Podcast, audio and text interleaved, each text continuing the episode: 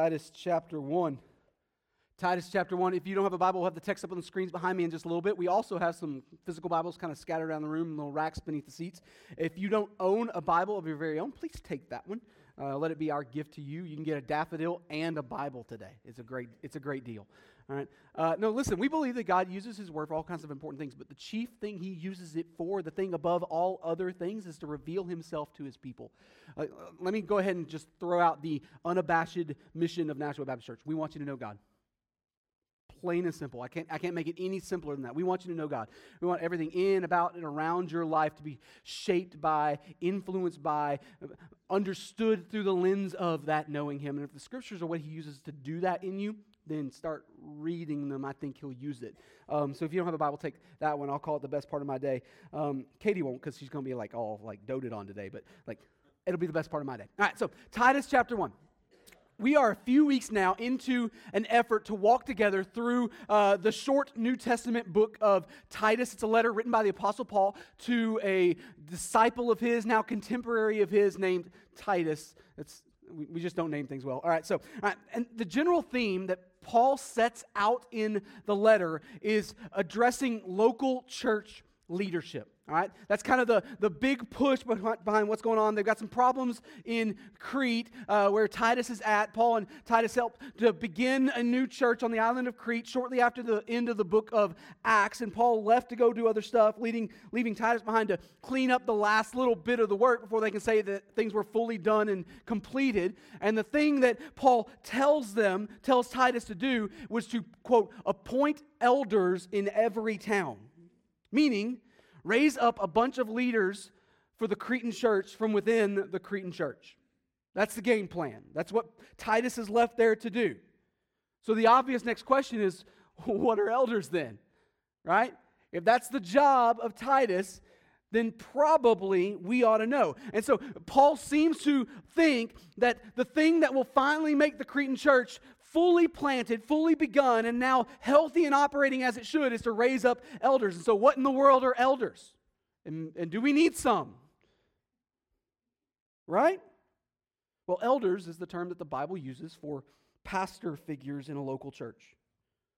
We're way more familiar with the term pastor uh, today, but the Bible never uses that as a title. It uses two other terms, elder being the first one, and then another term that we'll actually see here in a minute. But the Bible generally calls these church leaders elders, and it describes them as doing the work of pastoring, verb form. Different. So, so does that mean that it's wrong then to call someone, someone a pastor? No, I, I don't think so. It's what they do. And, um, and it's the word our culture is definitely most acquainted with, most familiar with. And so there's a contextual argument for keeping that as a, a title. Um, no, like if I'm ever introducing myself to somebody, whether it's on an airplane or a meet and greet or even at the grocery store, if somebody wants to know what I do for a living, there's one word I can use that'll give them a clue, right? Call myself a pastor. That's how that works.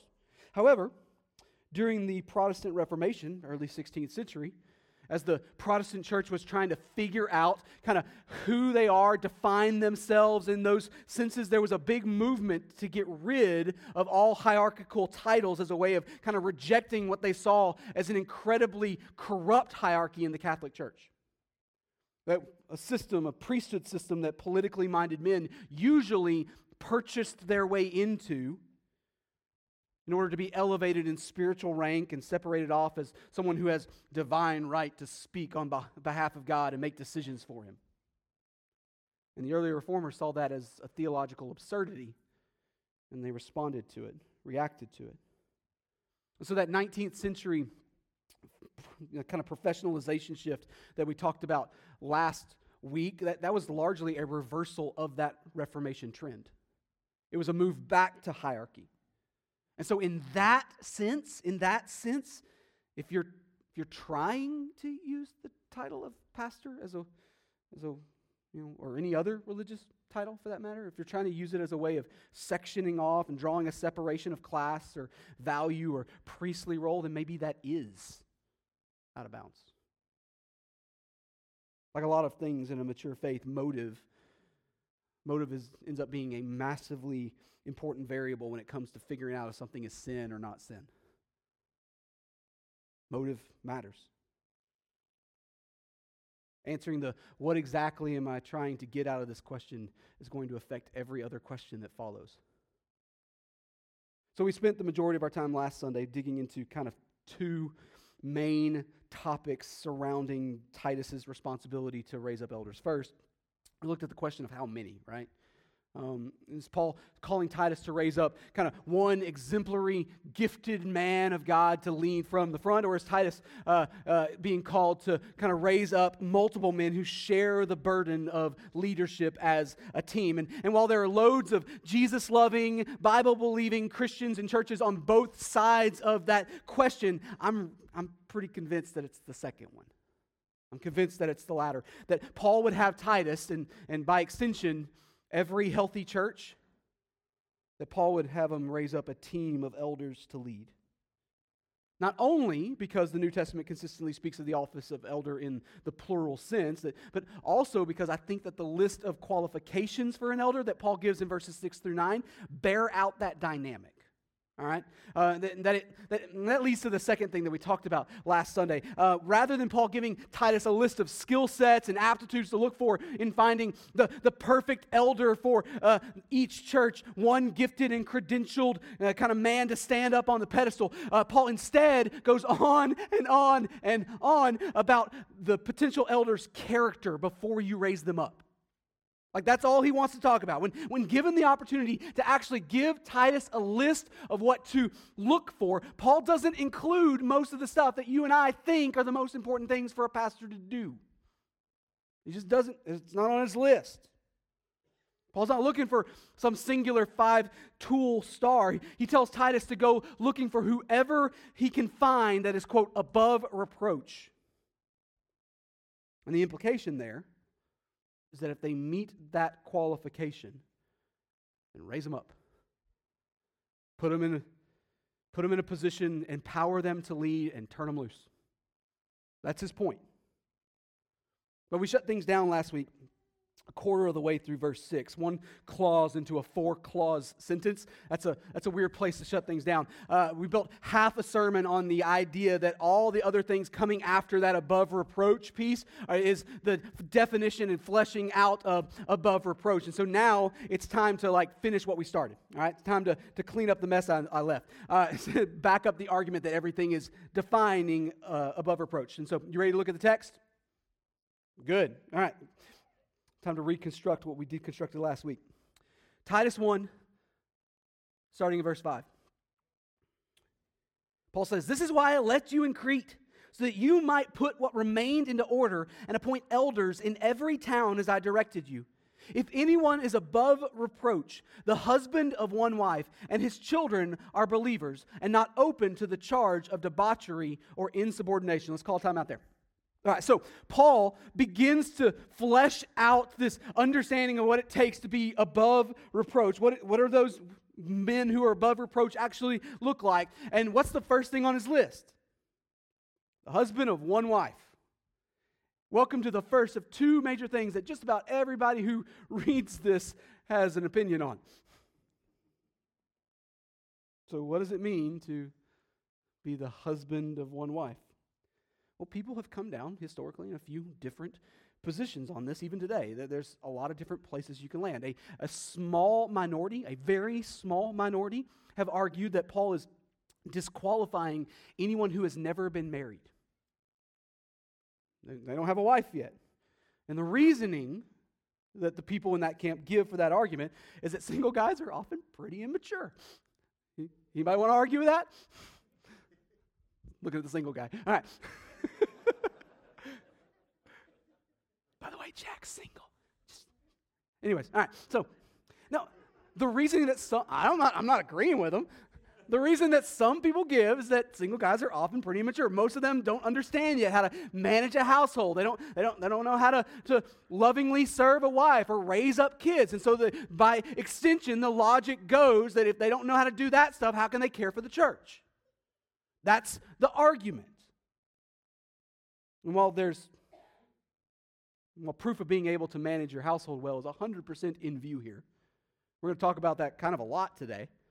The never been married position is, is, is, a minority position for a very, very clear reason. Most notably, spiritual maturity and relationship status are nowhere near the same thing. Right? They're worlds apart. They can have some similarities every once in a while, but we're not, they're not in the same category. We talked in here before when we were walking through 1 Corinthians together that sometimes, sometimes God lovingly calls people to a lifetime of singleness. And that's not some second tier status, some kind of second tier calling in the church for all the people who just couldn't find a spouse.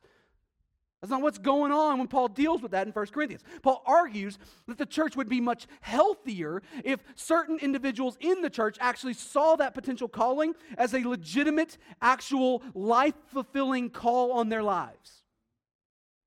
Something that God had given them for their good and for the good of the church. And so, one of the chief arguments against the never been married view is that it immediately disqualifies anyone who is actually spiritually mature enough to say yes to God's call on their life. That seems like a bad read. We all on, in the same boat there? Another view that people often take with the husband and one wife view, a much, much more common view, is to argue that, that Paul is disqualifying anyone who has ever been divorced. While both Jesus and Paul seem to give a few allowances for divorce, they are also both crystal clear, like absolutely clear, that divorce always, and I mean always, involves sin. There's no version of divorce that does not involve sin, that you are, are intentionally breaking apart what God has joined together. And I know that the moment that that comes out of my mouth out loud in our culture, it stings a little bit, right? But it's not because the Bible is harsh or restrictive. It's because our culture has an entirely selfish idea of what marriage is. And any attempt to point out that sinful selfishness is going to feel harsh and restrictive. Whenever you start going around poking at people's idols, they tend to fight back. That's how the world works. Even in the two or three scriptural allowances that we can point to adultery, abandonment, and abuse even those three that we can point to. And let, us speak with honesty and integrity this morning. That's not 95% of the divorces that we see in our culture. It's just not. But even in those two or three allowances, they all still include at least one grossly sinful party. I've been doing pastoral ministry long enough to know that there's never such a thing as an innocent party, even when there is an innocent party. And so many throughout church history have seen Paul's command here as setting out a disqualification for someone who has willingly pursued what the Bible clearly calls sin. Are we all, are we all on board with the idea that that makes sense logically? That the church leaders probably shouldn't be the type of people who have walked willingly into sin? Going to consider that to be important? I think we probably ought to. Um, but while the argument has its merits, I, I think it ultimately falls short for two incredibly massive reasons. The first is that it completely disregards repentance. Um, that's something that we also consider to be important around here. Um, not only do we teach that divorce is sin, unapologetically so, but we also also teach that Jesus died to pay for that sin. And we and like we teach that that a lifetime of following Jesus, for those who are following him in, a, in mature faith, that life is marked by a continual repentance before him and a continual trust in his promise of redemption. All of those things are in play here. And so, the pathway for dealing with divorce in the church is not to pretend like it's not an issue. And it's not to try to dance around a little bit, hope nobody ever gets offended. The pathway for dealing with divorce in the church is to call divorce exactly what the Bible calls it and then deal with it exactly the way the Bible calls us to deal with it repentance. And if, I understand that that's a big if, but if that honest and humble repentance is present, then we're all in a healthy place. And so the first major problem with the never been divorced argument in verse 6 is, is that it ultimately kind of immediately disqualifies faithful men who have truly repented of past sin and are now walking in a depth of humility and spiritual maturity. Seems like a bad group to toss out for nothing more than a preemptory challenge. But there's a second problem with the never been divorced argument. Uh, just like with the never been married view, it blindly equates marital status with spiritual maturity. Um, as if a man simply being married automatically makes him holy before the Lord. We're going to we're going to assume that's true. See, the problem is not that the view is too stern. The problem with the never divorced view is that it's nowhere near stern enough. Nowhere close to stern enough. If we're going to call the first view the, the never been married view and the second view the never been divorced view, the third view is probably best called the one woman man view. The one woman man view. Uh, the Greek in verse 6 literally reads, Hais gane enir. One woman man. That's all the Greek says. In the version of the of Greek that Paul is writing in, you wouldn't draw a distinction in the vocabulary between uh, a man and woman and husband and wife. You would, if you wanted to call someone your, your wife, you call them your woman. If you wanted to call someone your husband, you call them your man. That's how it works in the, the, the, Greek language that Paul is writing this letter in. And so it's not incorrect at all uh, to render this phrase as the husband of one wife. That's how you would say that in the Greek. We're pretty sure that Paul has the marital relationship in view here. But many argue, and I would include myself in this group, Many argue that rather than pointing to the legal status of marriage, Paul is instead pointing to the right Christian posture of marriage. In other words, a man who has devoted himself to one single woman, one wife. Our world may have changed a lot since Paul's day, but it has not changed, and I mean at all, in the regard that there are a lot of men out there who think it's okay to have a wife and some extra options to go along with it. That, that, that part of our world hasn't changed one bit. Not one bit. Uh, whether physical or emotional or digital, whether it's out in the open or it's hidden by uh, some kind of lie and sneaking around. I believe that Paul is outright disqualifying men who, regardless of marital status, are of the unfaithful type. That's what he's aiming at. Potential elders are to be unquestionably one woman men in word, in action, and an intent. That's only the first half of verse 6. we spent all this time talking about the first characteristic. It's also only the first of our two incredibly debated qualifications. The second one is the other item that we just read. What does it say? His children are what? Believers. So, what do we do with that? People got some opinions. Again, there's a couple different places that people have historically kind of landed on this. The most simple and straightforward reading is pretty obvious that someone cannot be an elder if their children are not Christians. That's what a lot of people have said. And usually, I mean, as a rule here, we tend to try our best to go with the simple, straightforward reading of a text. Served us pretty well in the past. But not only is it the most straightforward reading, additional arguments can be made to make it make sense. Like, like a father who has led his children to the Lord, that, that seems like a generally trustworthy guy to lead others, right? Another argument that's been made historically is the matter of divided attention, like meaning if a man's family is still far from God, then his time is probably better spent focusing his attention on them than focusing on the needs of leading a church. I mean, I don't know if you know this, church leadership can be stressful. You're stepping up to shoulder a spiritual burden so that others don't have to. It takes more time and attention than a lot of other things in this world. And so if your family is in a place where they need your attention more than the church does, maybe there's some wisdom in not serving as a leader right now. So that's kind of the logic of the argument. But in my opinion, there's also a major flaw in the argument. And it's this it does not matter. And I mean at all it does not matter how much love and attention you give to your children. A father cannot turn their child into a believer. They can spend 100% of their time on trying to win them to Christ. And that time is wisely and dutifully spent. But they have exactly zero power to finish the job. Father certainly has a role to play, but it's the Spirit that gives new life, not the dad.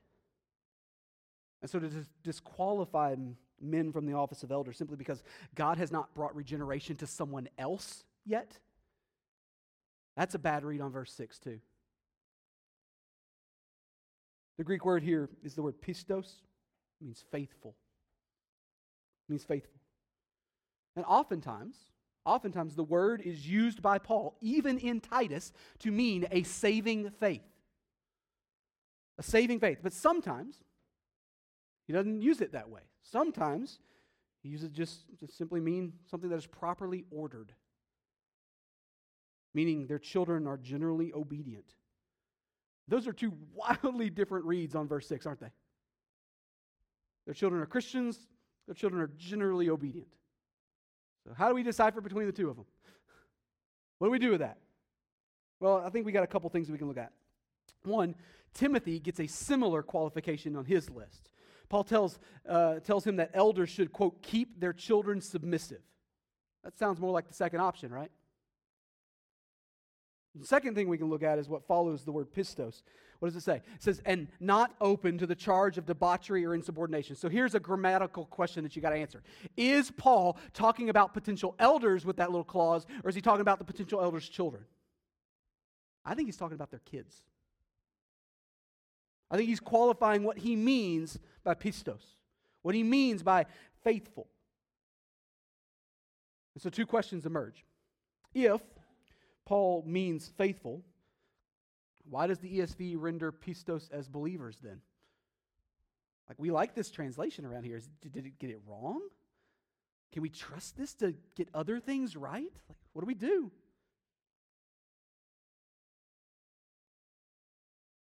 Well, I think it's because it's following its own rule of vocabulary translation. Pistos is most often used by Paul to mean saving faith. And so, unless you've got an, as a general rule in, in like translation work, you need a very, very good reason to diverge from what you have done in the past. right?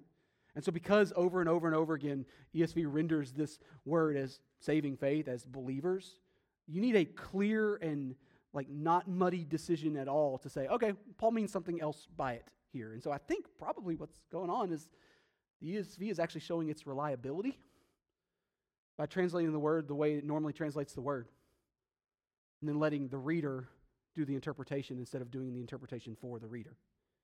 That's actually a marker of a good translation. But if there's a second question that we can answer. If, pistos really means faithful instead of believer, does that mean that someone shouldn't serve as an elder if their children are in a season of debauchery and insubordination? If that's what he means by it, does that mean that that person is disqualified from being an elder. Well, some, some have tried to argue that Paul only has non-adult children in view here, and uh, you know, kids that are still in the house as opposed to grown adults that are out of the house. In the same way that you cannot make a child a Christian, you cannot make your adult child subordinate either. That doesn't work. those of you who have tried, how'd it go? Problem with that, though, is that the Greek word for child here does not limit it to minors. It's just the general word for offspring. Paul could have used other words to mean children in the house. That's not the word he used. And so, probably, probably what we're dealing with here is a conscious, sober minded appeal to wisdom. A conscious, sober minded appeal to wisdom. Meaning, if you've got the ability right now to influence your child out of rebellion, then go do that. Don't waste your time on church leadership. We can, we can handle it. Go love your family well. If you, you can't save them, you can't force them, but if you've got a really good reason to believe that freeing up your attention right now from church leadership allows you to focus on them in a productive way, then don't be distracted by church leadership right now. Go, go work on your family. And, and in that case, then no, that, that person shouldn't be serving as an elder right now. Doesn't mean they can't ever. You can't make your kid if you've got the ability to pour in in a way that might actually move the needle, why would we ever tie you down here?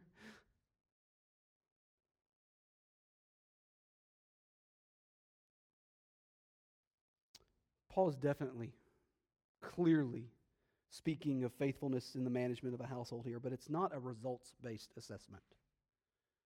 It's a posture based assessment, an assessment of posture and ambition. Do potential elders model in their family the kind of leadership that's required for leading a church family?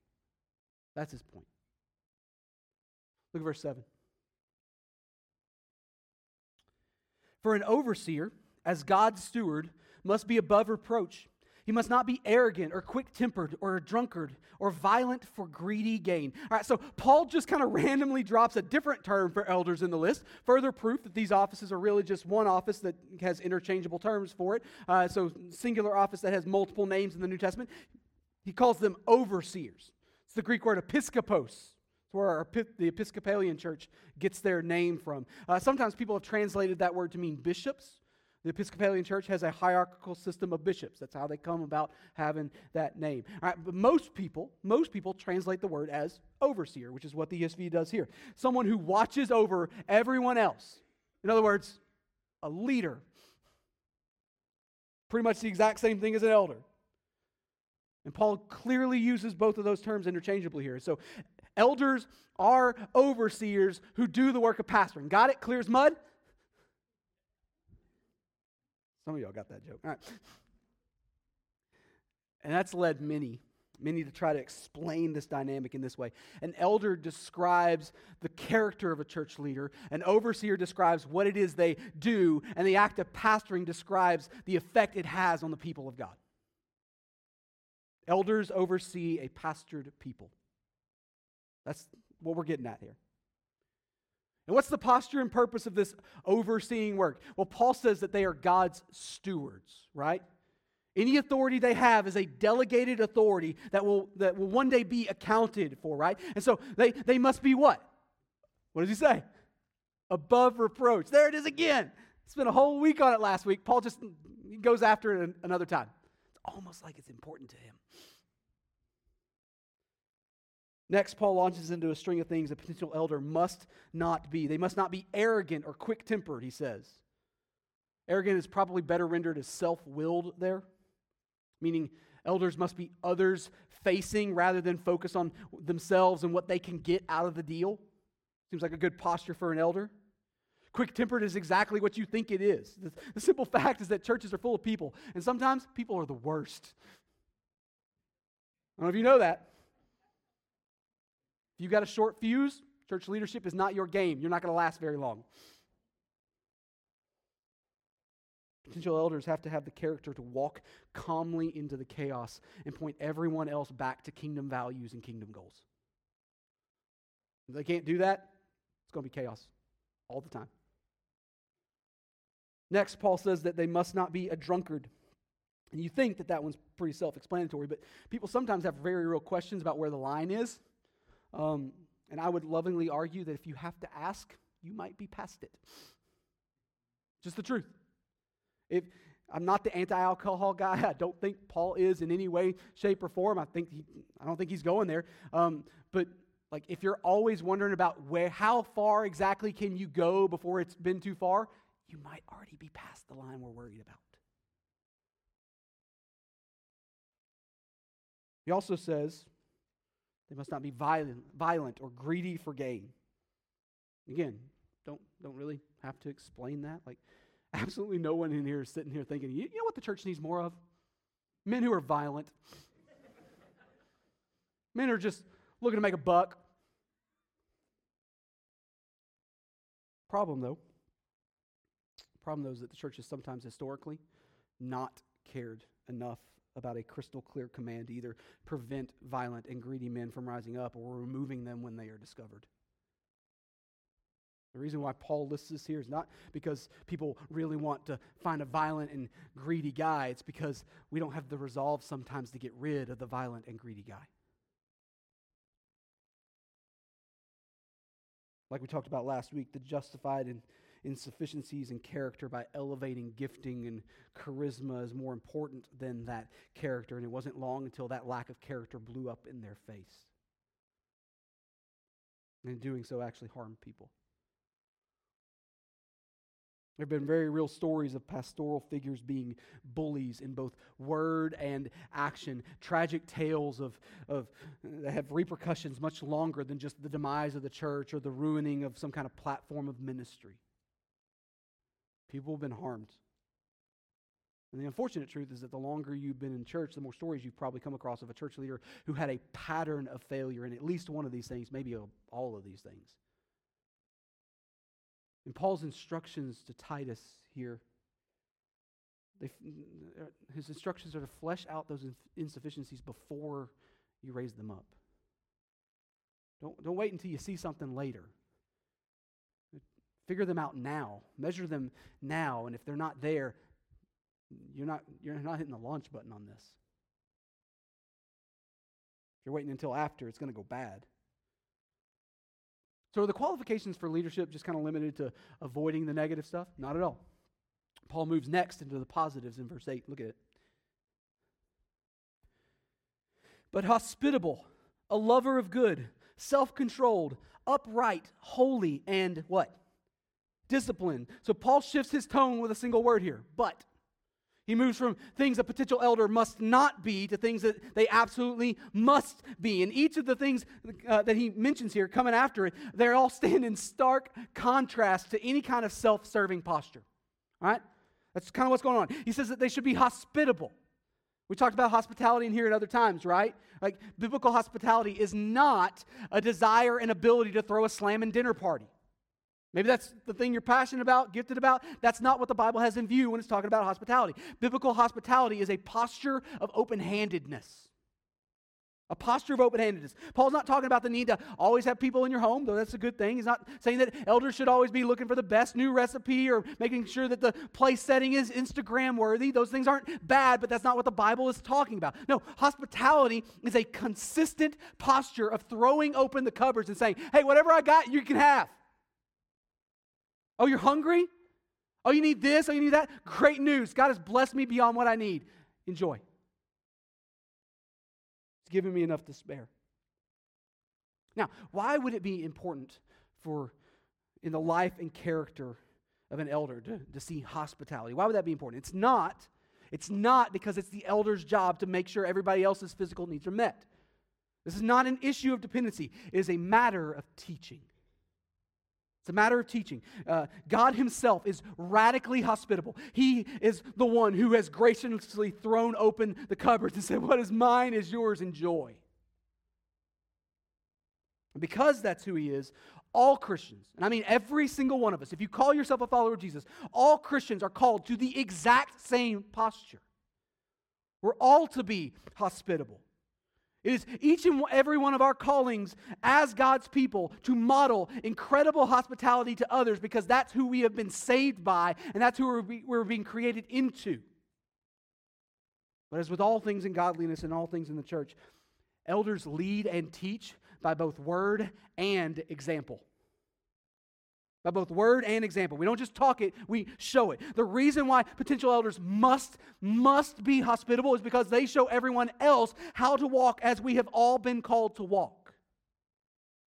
They're to model Christ likeness for everyone. Which leads right into what Paul says next. Potential elders are also to be lovers of good. In other words, that which is pleasing to God must be pursued and celebrated in the life and character of the church's elders. And again, I, I don't, I don't think anybody goes, yeah, nah, we, we don't need any of that. Like nobody would want anything less than that. The problem, though, is that there are lots of examples in both church history and, and even in the church today where something was boldly declared by a supposed leader as being good and pleasing to the Lord when it was actually the exact opposite of what God has clearly and repeatedly said was pleasing to him.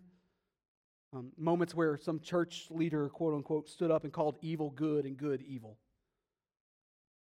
Happened all over the Old Testament, happens still today. And so, how in the world do we recognize the nonsense, navigate through the mess? And so, how do we recognize moments like that as they're emerging or maybe even before they emerge? Well, I think the answer is that we all have to keep our, our nose in God's Word. Not just leaders, all of us. This is an everybody thing. It's how you keep leaders accountable. You know the Bible as well as them. Throughout church history, it's usually been the moments of greatest biblical illiteracy that has seen church leaders with an agenda rise up and make a mess of things. People didn't know any better. Somebody who sounded like they had authority, sounded like they had understanding, said, Thus says the Lord, and it all went south fast.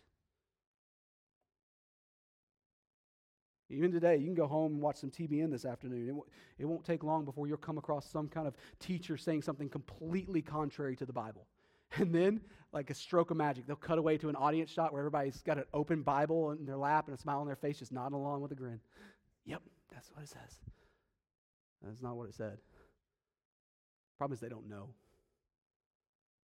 Problem is, they don't actually know. As someone who's devoted their life to being a teacher of the Bible, those are the moments that give me the biggest knots in my stomach. Those are the moments where Katie usually makes me turn the channel before I get angry and start throwing stuff at the TV. But what's the fix for that? How, how, do we solve that problem? It's not make sure Stephen gets a better platform so I'm louder than the other guy. Everybody pay attention to me instead of that other guy. The fix for it is that we all put in the work to know our Bibles well so that we recognize the stench of false teaching the moment it comes out of someone's mouth. That's how we fix that. Potential elders must love what is actually good, not what they declare to be good, what is actually good, which means that you need to know what is actually good. Without that, you can never hold leaders accountable.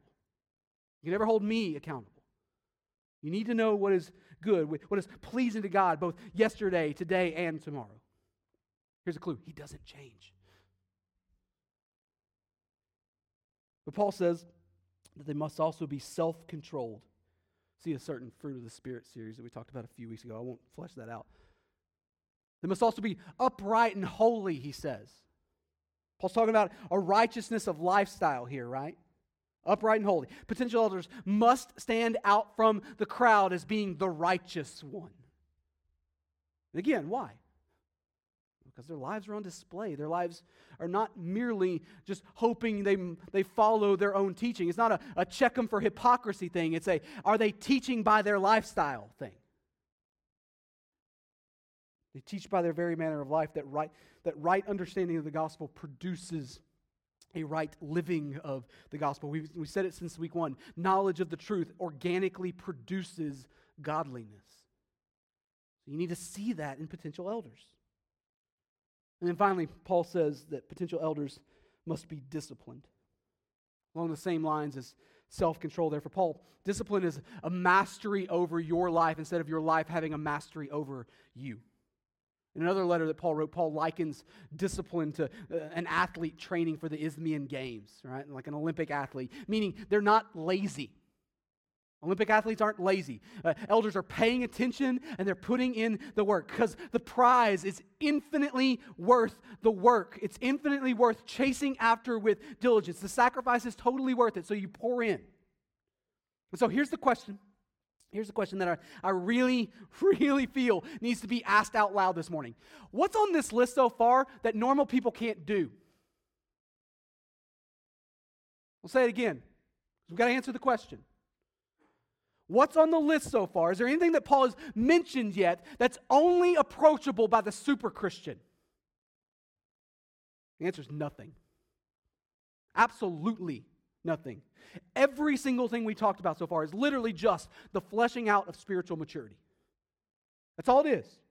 If we remove this from the context of elders this morning, we just applied it to a, a, you know kind of a general conversation about what God expects from all the grown-up Christians in the room right now. Like it would make immediate sense to all of us. All of us would be going, "Yep, yep, that sounds about right."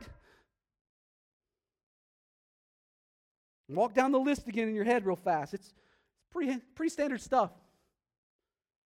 Nobody would be going, How dare God expect so much from his people? What is he thinking? Now, we, we would all confess our inability to live up to this perfectly and consistently, but then we would also point to the gospel, right? We talk about how Jesus, Jesus' perfect character in our place made payment for our sin and by his perfect life and his perfect death and then his resurrection. And then we would humble ourselves before the Spirit and beg him to continue sanctifying us so we can all keep maturing, right? That's the game plan we would run.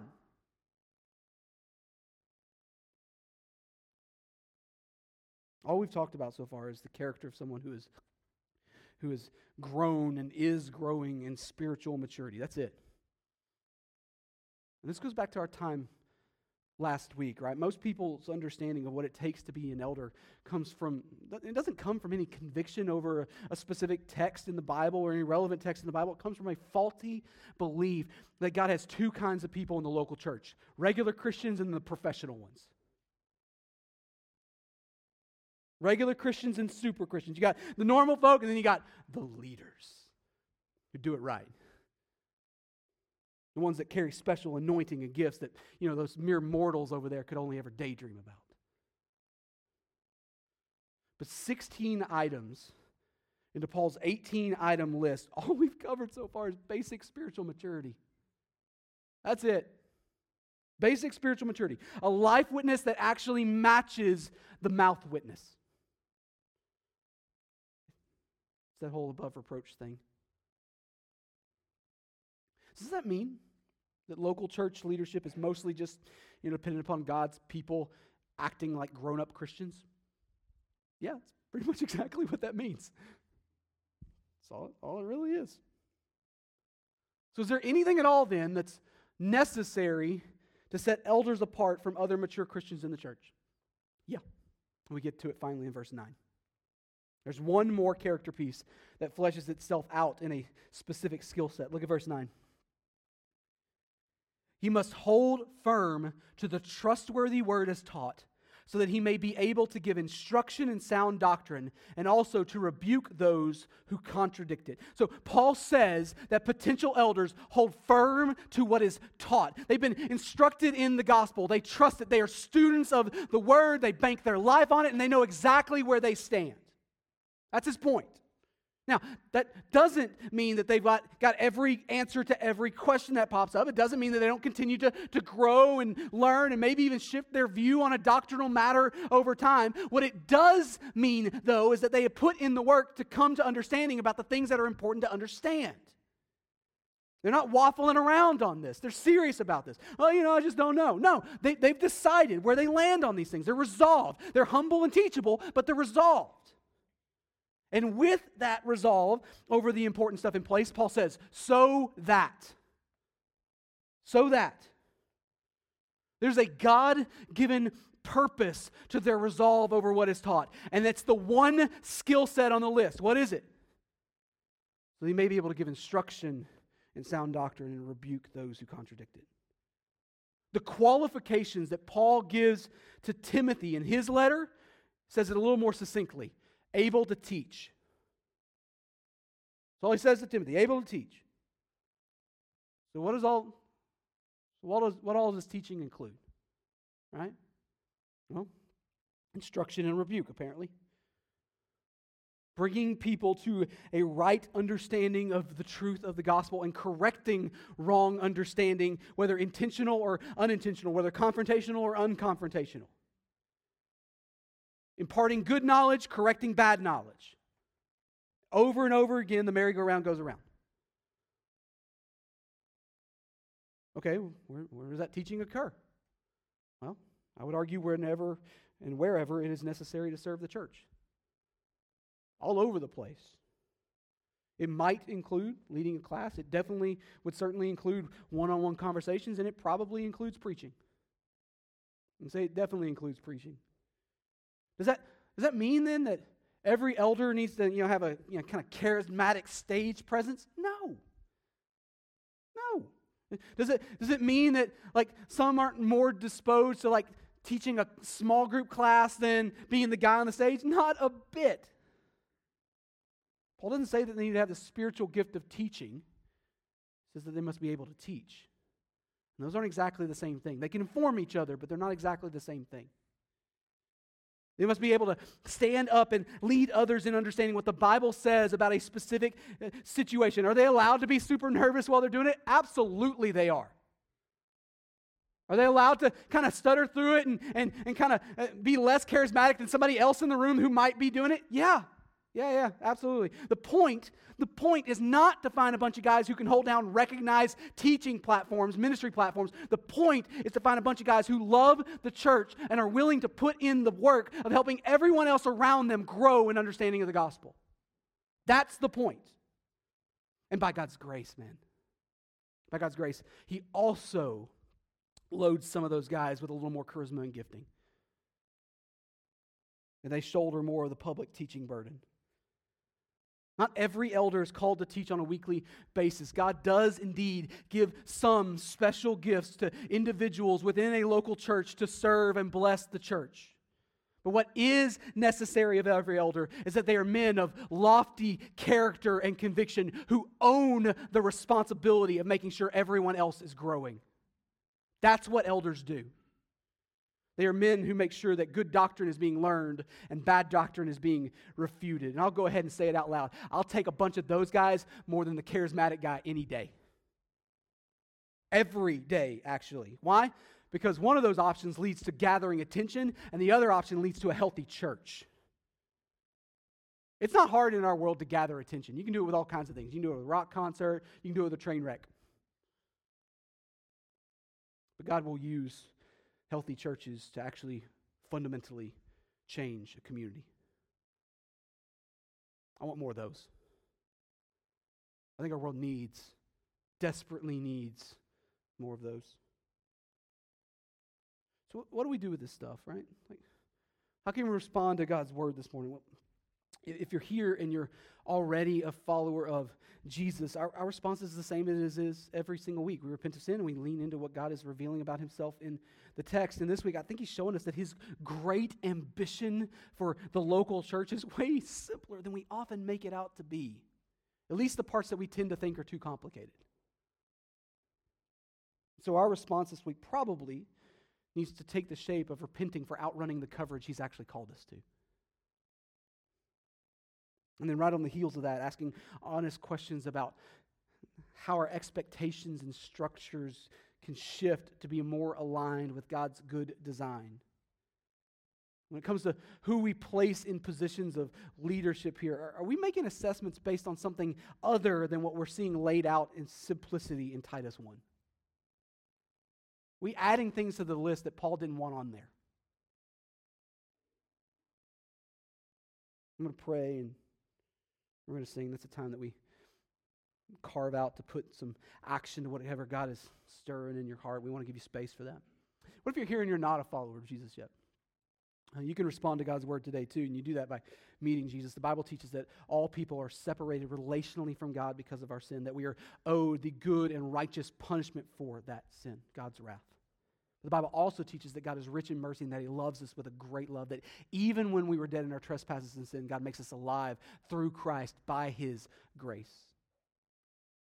Jesus put on flesh, He dwelt among us. He lived a sinless life that neither you nor I are capable of living, and He died on the cross as a perfectly innocent substitute in your place to make full and final payment for your sin was also raised again from the dead as a perfect and sufficient vindication for his own righteousness. The check has cleared. Everything that was needed to accomplish has been accomplished. But as the one who stands victoriously over Satan, sin, and death, he calls on you in this very moment to respond to him in repentance and faith. Will you be his? If you're ready to say yes to that, man, I'd love to walk you through that. You repent of your sin, you call out to him as Savior and Lord, and the Bible promises that he will save you that He is saving you. I'm going to pray and we're going to sing. If you want somebody to talk to, I'll be down front there. But whoever you are and however God's word is calling you to respond this morning, let's respond together right now. Father, you're good to us. Thank you for the scriptures. Thank you for the letter of Titus. Lofty but simple. Only approachable by your grace and your goodness to us. But also, you don't require anything more than that. We need you to work in us, whether as normal believers or as leaders here. We need you to work in us to ever come close to spiritual maturity. But oftentimes we make it more complicated even than that. Father, as we sing we respond, would you shape our hearts and shape our church into what you want us to be? Help us, I don't know, maybe clean some things up here. Father, for those who here who don't know you yet, would you make yourself known in this moment? Would you open eyes to see and ears to hear, hearts to know you? Would you call men and women into your kingdom this morning by your grace? Would you celebrate your goodness? In Jesus' name we pray. Amen.